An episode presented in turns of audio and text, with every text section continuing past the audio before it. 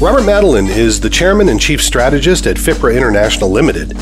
From 2004 to 2016, Robert held numerous senior leadership positions at the European Commission, including senior advisor for innovation, director general for communication networks, content, and technology, DG Connect, and as director general for health and consumer policy, DG SANCO.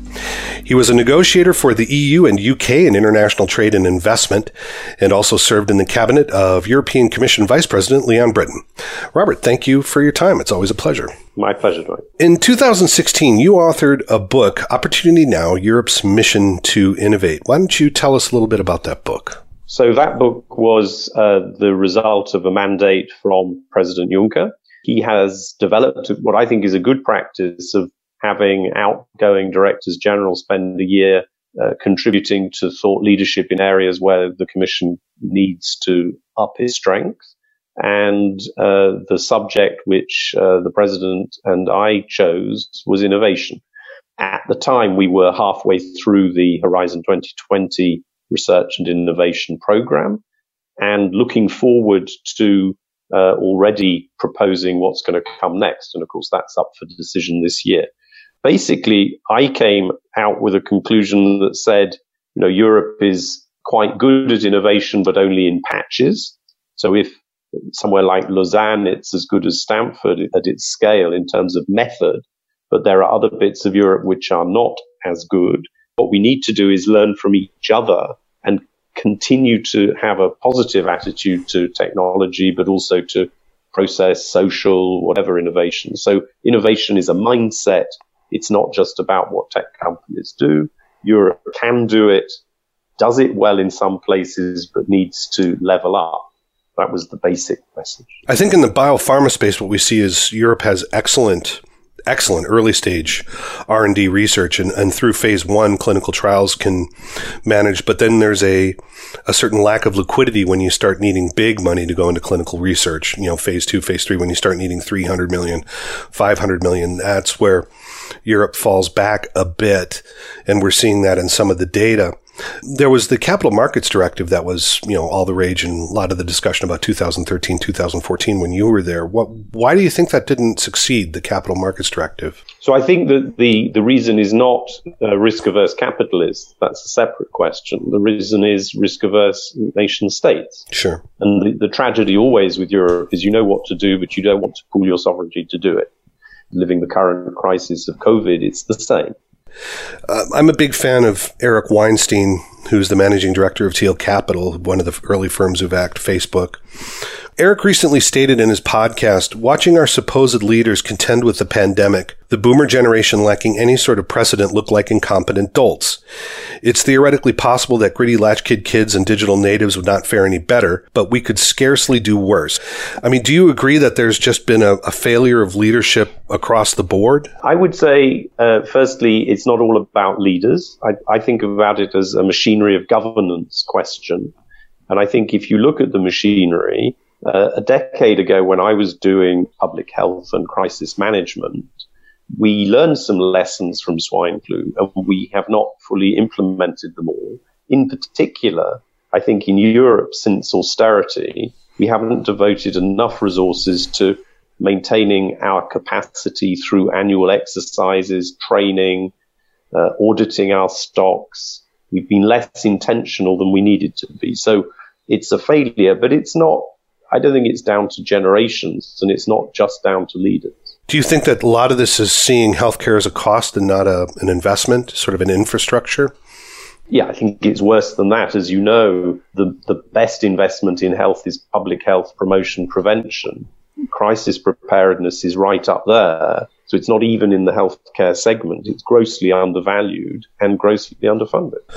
I've got the data here pulled today. The UK has about 475 deaths per million as compared to Belgium's 751 deaths per million. I mean, that's quite staggering.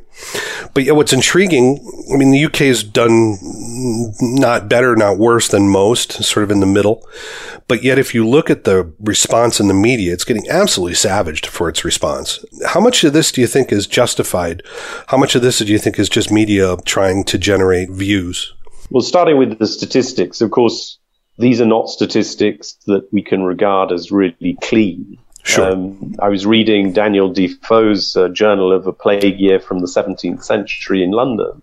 And even then, this sort of journalist of the time was saying, I rely on excess deaths.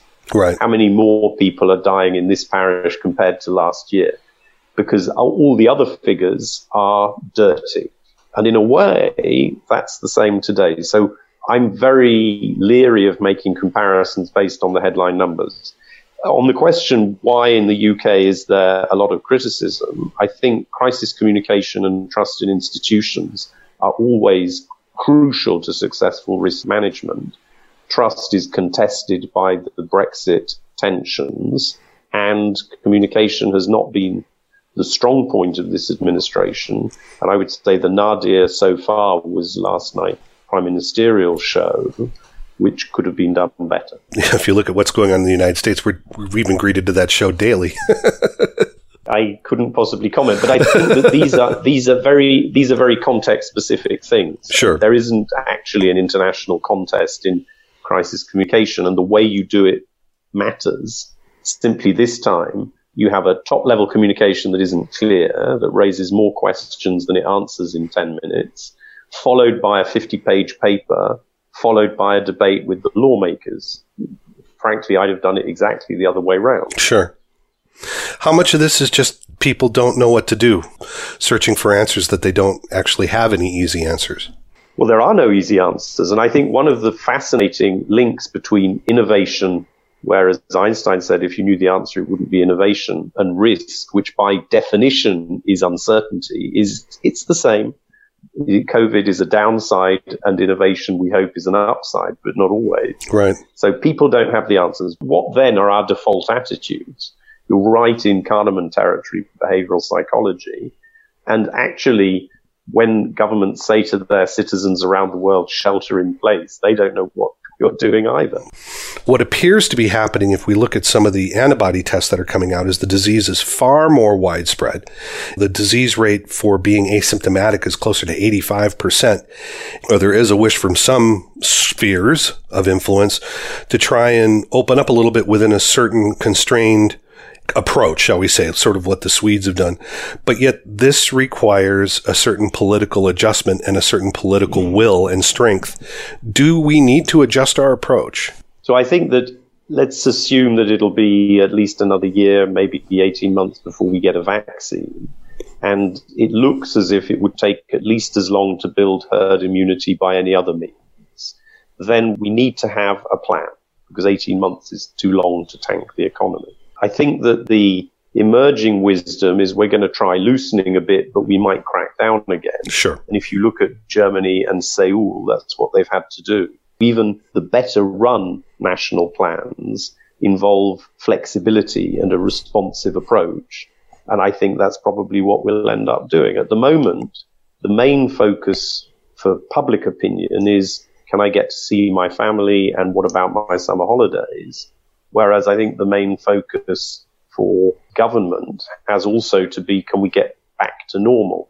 What we tend not to talk about enough is that the economic normal and the human factor go together. Yes. Many of the clients I work with, they have to, ethically, they want to respect the fact that some of their workers are very cool about traveling on a three hop flight across Europe to do critical maintenance, and others are not. And as long as there are risks, and as long as transport is complicated, which it certainly is at the moment, those two things combine to say, well, maybe I'll shelter in place. And so if we can't get trust and the human factor back to normal, we're not going to get the economy back to normal. If you look at the IMF numbers, the International Monetary Fund, they are predicting the impact at 3% of GDP per month, which equates roughly to 50 billion euros a month in each country. That's 1.7 billion euros a day of negative cash GDP impact. I mean, that buys a lot of quality. How much of this, though, is political will? I mean, this is going to require politicians to stand up and say, okay, we're going to need to take more risk here, but we also need to open up the economy because this is unsustainable. The problem is that decision seems to be becoming politicized. What do we need to do to try and open that up? So, benefit of hindsight, I think if the first victim uh, shares a lot more honestly and a lot more quickly, everybody else takes better decisions. There is an issue to be discussed about who knew what when and mm. can we find better ways of sharing data. Even had we had all the best data from last autumn onwards, we would still be facing uncertainties. And on the uncertainties, I think there you come back to the health system as a whole. We need a social consensus on what makes sense. None of us want to die. None of us want our family to be very sick or die. But we kind of have a health economics approach hardwired in our brain. We know what makes sense. The best way of bringing that out in modern medicine, in my view, is the Singapore approach. I have a personal health account. If at the end of my life I do what the French call acharnement thérapeutique and I stay in hospital for the last six months of my life, I spend my account. And if I go the palliative route, I can pass the account on to my children. And as a financial incentive to think about the palliative route, which in general is more attractive to people than doctors think, I think the Singapore experiment or example is one that merits thought because when there is a crisis, it's too late to say we don't want to lose the economy for the sake of 25, 90 year olds or something like that. People sure. say that's heartless the 90 year olds are my family. On the other hand, we could do better at talking about death, disease, and cost all the time. And then we'd have a better social consensus on what the margins are. Statistically, the, the systems that respond the best in those sort of fashions are Singapore and Switzerland. And both of them have a certain amount of, shall we say, skin in the game where the individual consumer has a lot more choice. I mean, this is, would be an enormous difference to many of the European healthcare systems, certainly the UK. How practical do you think that is, Robert, to try and move? It will require a significant step shift in health professional culture. In a country like the UK, palliative care is underfunded, but it's there pretty much everywhere. The number of cases where end of life patients actually have an intelligent conversation with their managing physicians about the options are very limited. And the same is true in other countries such as France. I mean, if you have a late stage cancer, you're 90 plus, you go and see the oncologist. He does surgery. He thinks he can save you for three years. The cost is understated. And then you say, well, I want to live. I don't want to say no to the doctor. That's not a balanced conversation. That's not patient centric. And I'm not saying that we go to uh, euthanasia or anything like that, but simply having a conversation about palliative care when it is an option is hard and it will require professional leadership. If you look at the health systems and their response to COVID, for example, again, looking at the UK, the concern about flattening the curve was we wanted to make sure we didn't overrun the system. And I think that was a viable concern, certainly at the end of February and March. Generally, London runs 85, 90% capacity around this time of year. They were running at 70% what we're doing now is we're essentially rationing or removing any treatments for cancer, uh, cardiovascular disease, colonoscopies for you know men, prostate exams. There's going to be a hell to pay coming down the road for this lack of six to eight months of diagnostics. How do you think we can make the system more flexible so we don't have these one size fits all solutions that are very bureaucratic? Well, I think what we've learned there is that we need to go back to thinking about isolation wards and failover systems so that you can have sites which can become dedicated to infectious disease management in cases such as this. The second thing is, I don't know the data you probably do. Clearly, the degree of social distancing you need and for how long depends on your ICU capacity. Sure. And I think we need, you, know, you ought to have excess capacity. You ought to have a 50% additional workforce which is trained to do ICU if necessary for limited cases. And so you can, you can drive that capacity up and then that means less social distancing. On your point about losing diagnostics, I think there is also a human behavioral thing that both physicians and patients have perhaps been too cautious in postponing this stuff. And there's a certain segment of the conversation where uh, physicians are saying, please, patients, come back. The dentist, my next door neighbor, he says, you know, I've been open to go on treating. Only one in three of patients who need a urgent treatment have been prepared to come. So I think that that's the other piece. ICU capacity, ICU staffing capacity, uh, at least emergency qualification, and um, an awareness that there's this risk risk feature that you ought to be doing your tests. That said, with a six month delay in all preventive screening, I actually don't know what the implied number would be, but it's gonna it's less hell than if the same proportion had contracted COVID and taken it home. So it's risk risk. How much of this is cultural? The Swedes against many uh, European recommendations, a lot of hostility in the media. They said, okay, we're not going to lock things down. We're going to keep restaurants open. We're going to keep schools open, but we are going to social distance and we're going to isolate ourselves from the elderly population, which they've done. And the numbers out of Sweden are looking quite good. They're one of the lowest in the world right now from a death rate and their numbers are declining. I mean, how much of this is cultural and how much of this is just the administrative state making decisions that are more based on fact, I guess?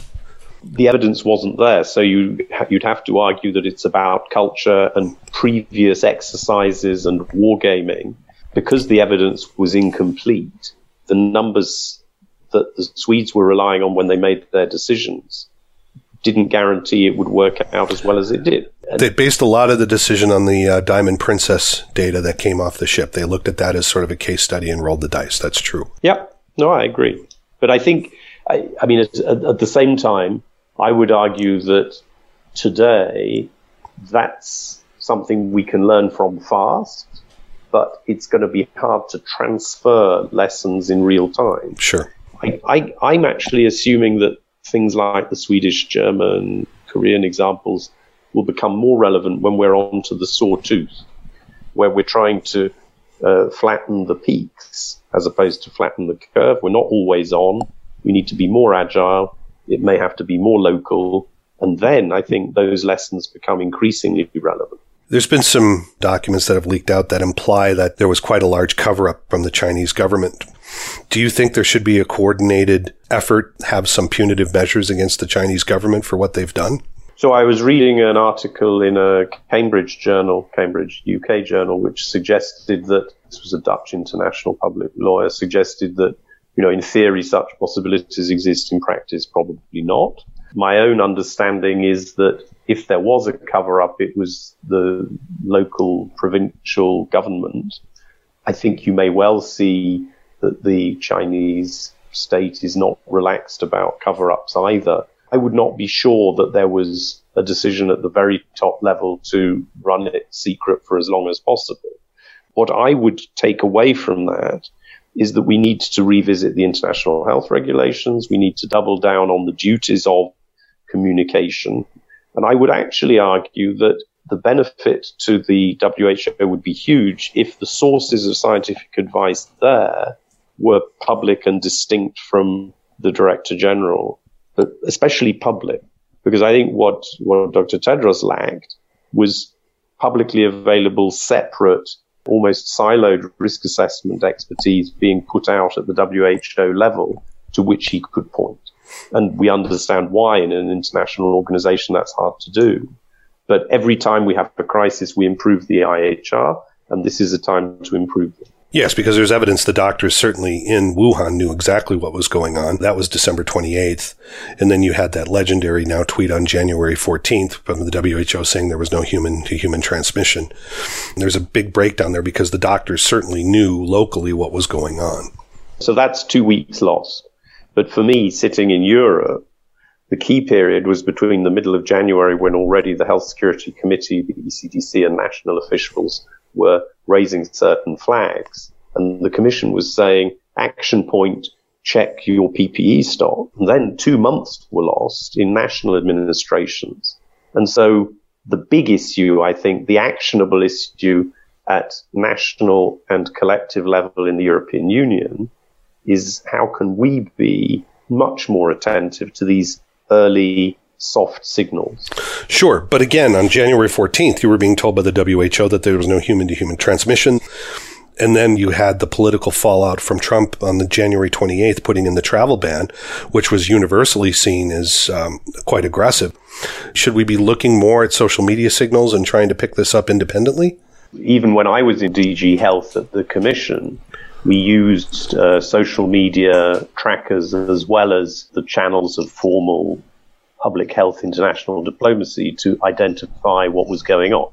So I, I think the answer is yes, but that's not rocket science. The failure, I think, is in the last 10 years, we have broken the chains of command and communication vertically in our member states. If, if we think back to 9 11, global health security got on the agenda because the US had an anthrax scare after the Twin Towers. It's biosecurity that drives top people, not public health. And once the terrorist threat became bombs and machine guns rather than biosecurity, we have all at top level taken our eyes off the ball. But that's fixable. The good news is the more tragic the error, the more fixable it is. So in this case, it's fixable. Do you think it's also just the tug of war, certainly from a European perspective, the tug of war between the member states and the EU on health competency as well? That's still not clear? I actually uh, am more doubtful of that. I okay. mean, I, I, I ran two competence extending crisis management games. Firstly, health from 2004 to 2010, and then cybersecurity. And when I came to cybersecurity in 2010, I said, you know, this is health all over again. There are viruses out there and we don't have collective means to control them.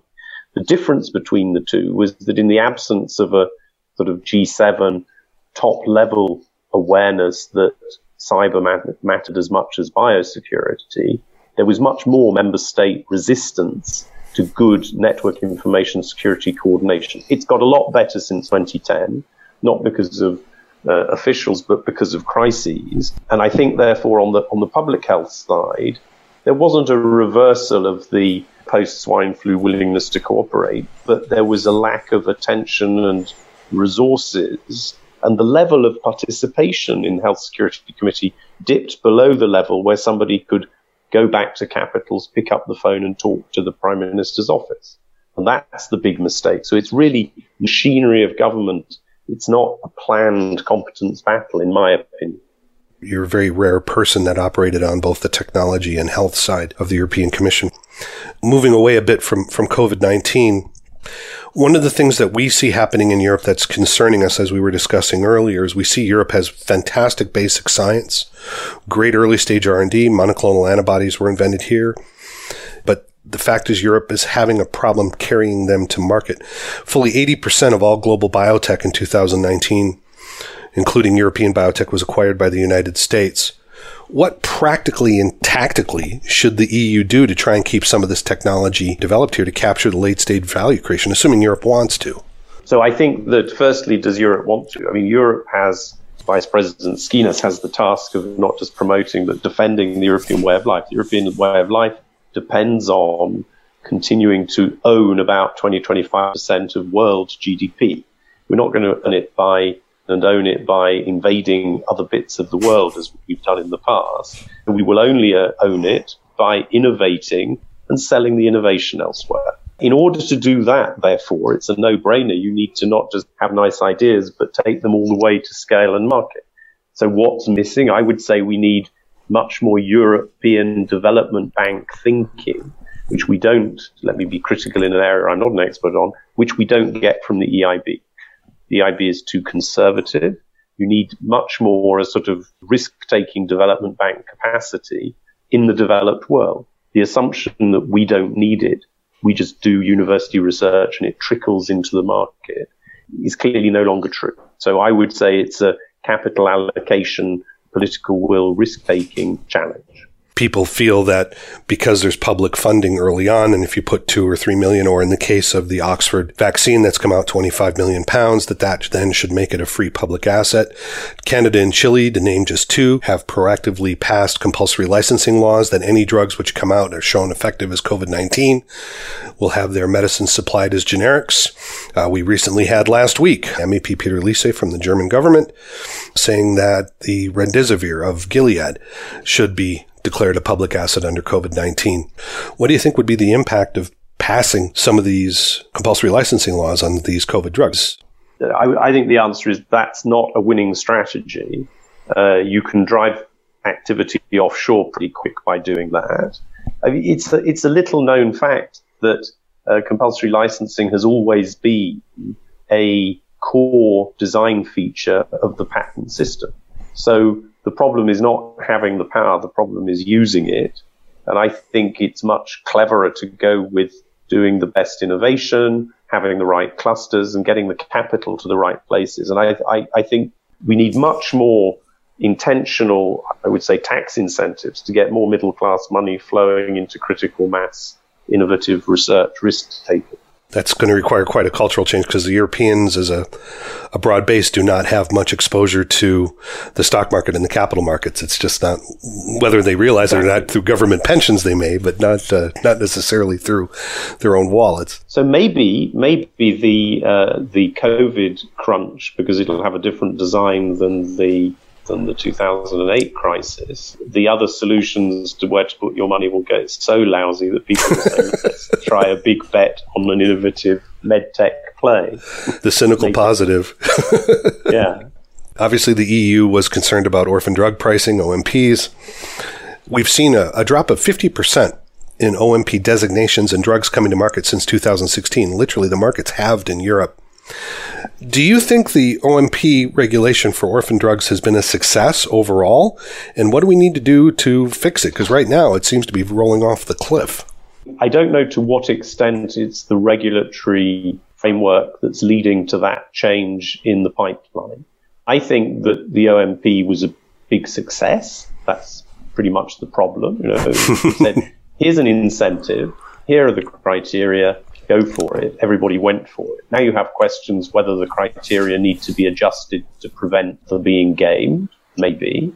You also have the question around vaccines, for example, AMR. Do you actually need to fold additional criteria in? Because the only OMP is solving only one of the drivers of undersupply. And I think that's one set of problems. The other set of problems is the time to market through the regulatory channels, the payers' capacity to pay, the bureaucracy of price negotiations everywhere, which of course most companies think they win at, but whether long term they do is a question. So there's a whole set of problems, but I don't think OMP in itself is actually a problem. It has been a great success. It could be fine tuned. I would argue it's a model that should be extended to other areas where there is inadequate supply of innovation to meet medical needs that would be a great idea. Practically, how could that happen, though? Would it start with the commission, or would you have to go to the member states? If you want to change the law, then you'd go to the commission. And I think this is an area where we need a fresh strategic look in the light of COVID. COVID certainly puts the emphasis on the fact that the vaccine field is under resourced and doing sort of telethons, frankly, it's below the dignity of 21st century joined up government. So we actually need a, a solution where governments decide what they want and then they organize it instead of just hoping for charity. I think AMR, which has been on the agenda forever and is not being fixed, also deserves that. So I would not exclude that some aspects of the current criteria need to be adjusted, but I would say that we need a much more aggressive scope so that we don't have just a, an OMP regime, we have an unmet need regime. Sure. But my point about the member states is it's often the member states who've been pushing back on the commission about pricing of orphan drugs, for example. And that again gets to this, yes. that gets to this tug of yes. war between where the competencies lie. No, I understand. And, and I, I think that, but I think even there, the question is not about the competencies. The problem is about the money. Sure. Member states are wedded to two incompatible things. One is universal access and the other is the, the payer model. We're going to have to have significant co-payment going forward if the European health systems are going to preserve access. You were heavily involved in moving the EU towards a focused and unified approach to health data. How do you think the EU is doing in general with regards to the global competition of usage of health data? And how do you think it can do better? This is a, a cultural change that we need towards our health data. I have always said data is not the new oil, it's the new blood. If I can save lives by contributing my genome to a university. It's not just that I might want to do it. I, I ought to be conscious of my ethical duty to do it. Now, when it's done by government fiat, even in small, usually well-run countries like Iceland, problems can arise. But basically, I think putting data together where it saves lives and helps people has to become a no brainer ethical duty. Then you have to provide stronger safeguards to counterbalance the stronger duty. I think what Guardtime and Estonia have shown is that new technology really helps there. And so you can really create trust by punishing abuse of central data stores and protecting them very strongly. And then the third piece, I think, is what is it that actually motivates people? It's not a bureaucrat or a retired bureaucrat saying it's your ethical duty to share your genome. It's understanding what happens to it next. And the secretiveness whereby people say thanks for the data and goodbye, instead of saying thanks for the data, we're going to send you a monthly newsletter saying you can be proud your data has contributed to this success and this success and this success. That's the other cultural piece that needs to change. So citizens, it's a new ethical duty. Innovators, it's a new communications duty. Governments, it's a heightened cybersecurity duty. If everybody did their bit, you begin to spiral upwards.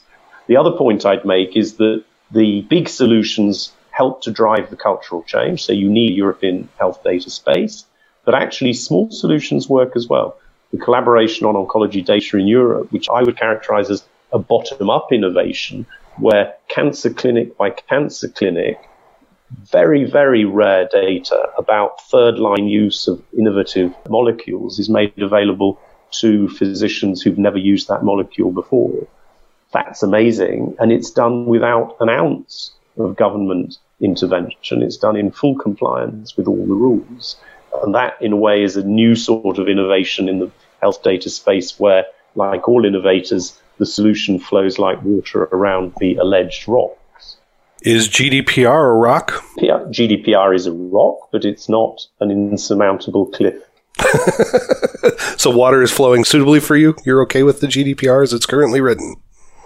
I didn't write it. Um, there are some key bits like having a health exclusion, which I was um, uh, able to help ensure the presence of. But I was always struck by what the guys at Rovio, you know, the Angry Birds team up in Finland told me. They said, you know, if we know what the rule is, like GDPR, we design it in and it's not a cost. No, legacy compliance might be a cost, but we're designing new games. We design them compliant by design. The fact that they're compliant by design is a selling point. What's not to like? And so the best innovators know how to do it. Uh, I think that with GDPR, the, the, the lead time for implementation was almost too short, but it wasn't as much too short as can happen with basic changes in manufacturing standards, for example. So it's not too bad, I would say. The real problem with GDPR is resource for implementation. Thinking about that a little bit. Even the best data protection regulators, let me take the Dublin example. Sure. They're really saying please come and see us. Let's co-create a GDPR compliant solution to the innovation you want, because we want health innovation as well. But they don't have enough people. There aren't enough hours in the day. And why aren't there? Because it's like the public health promotion dilemma. It's not important enough for people to put taxpayers' money in sufficient quantity into doing it right. They only put extra money in when there's a problem. From our standpoint, where we've had issues with GDPR, and I'll just use one example. We had a quite a large data set that we were working with with a university in the United States. One country's HTA lawyer said we were not allowed to bring that data into the HTA for fear that one of their citizens could be in the database. So I think there's just a capricious nature in some of the enforcement around GDPR that lends itself to abuse. And I want to say abuse that lends itself to a certain amount of unevenness of enforcement that makes it difficult to actually work around it. Yes, so so that's the tragedy of plurality. That even in the EU legal order, if enforcement is disseminated and you don't have a central inspectorate, uh, you're only going to be as innovation friendly as the least friendly. There are places where lawyers grandstand in their regulatory function the way sh- elected sheriffs do in, in the rural Midwest sometimes in the States. And that's a tragedy. But it's not for sure that designing everything to be central so there's a single bureaucrat in a commission building doing it would make it better. That's just sort of the joy of human nature. Sure. And I think the, the other question, therefore, that applies to what extent are you enabled by a sort of comply and explain provision to be, as an innovator, in a position to say, well, you know what? You are country 26 on our list. Everybody else is happy. We're going to ignore you. And, you know, the problem is that that could tank the company. So, you know, even if the company lawyers say yes, the VC might say no. Sure. The real solution, I think, is like Rovio Code, the oncology collaboration did. You find the toughest regulator and you fix them code was French compliant. Once you're French compliant, it's fine because other countries acknowledged that that's a good standard. One final question, Robert. If you could, what's the one thing you wish you could change immediately to improve health policy based on what we've seen out of COVID 19? I think crudely, it would be that, that we flip the logic of health in all policies so that actually prime ministers commit to driving all policies for health. I think that the SDG framing, we're not very far from that. I think the the von der Leyen SDG Green Deal agenda, we're not very far from that. But we're still not quite there. And in reality, as the failures of government machinery demonstrate in early weeks of COVID management, we're a long way from it because health ministers are not top ministers. So I would say make more health ministers deputy prime ministers, that would be a good way forward. But nobody wants the health minister job. It's sort of like the joke about CIO. It means career is uh, over. yeah, but if it's deputy prime minister, so maybe that's the other, it's the other way around. Make the deputy prime minister responsible for health. Robert, thank you very much for your time. It's been a pleasure. Great pleasure. Take care.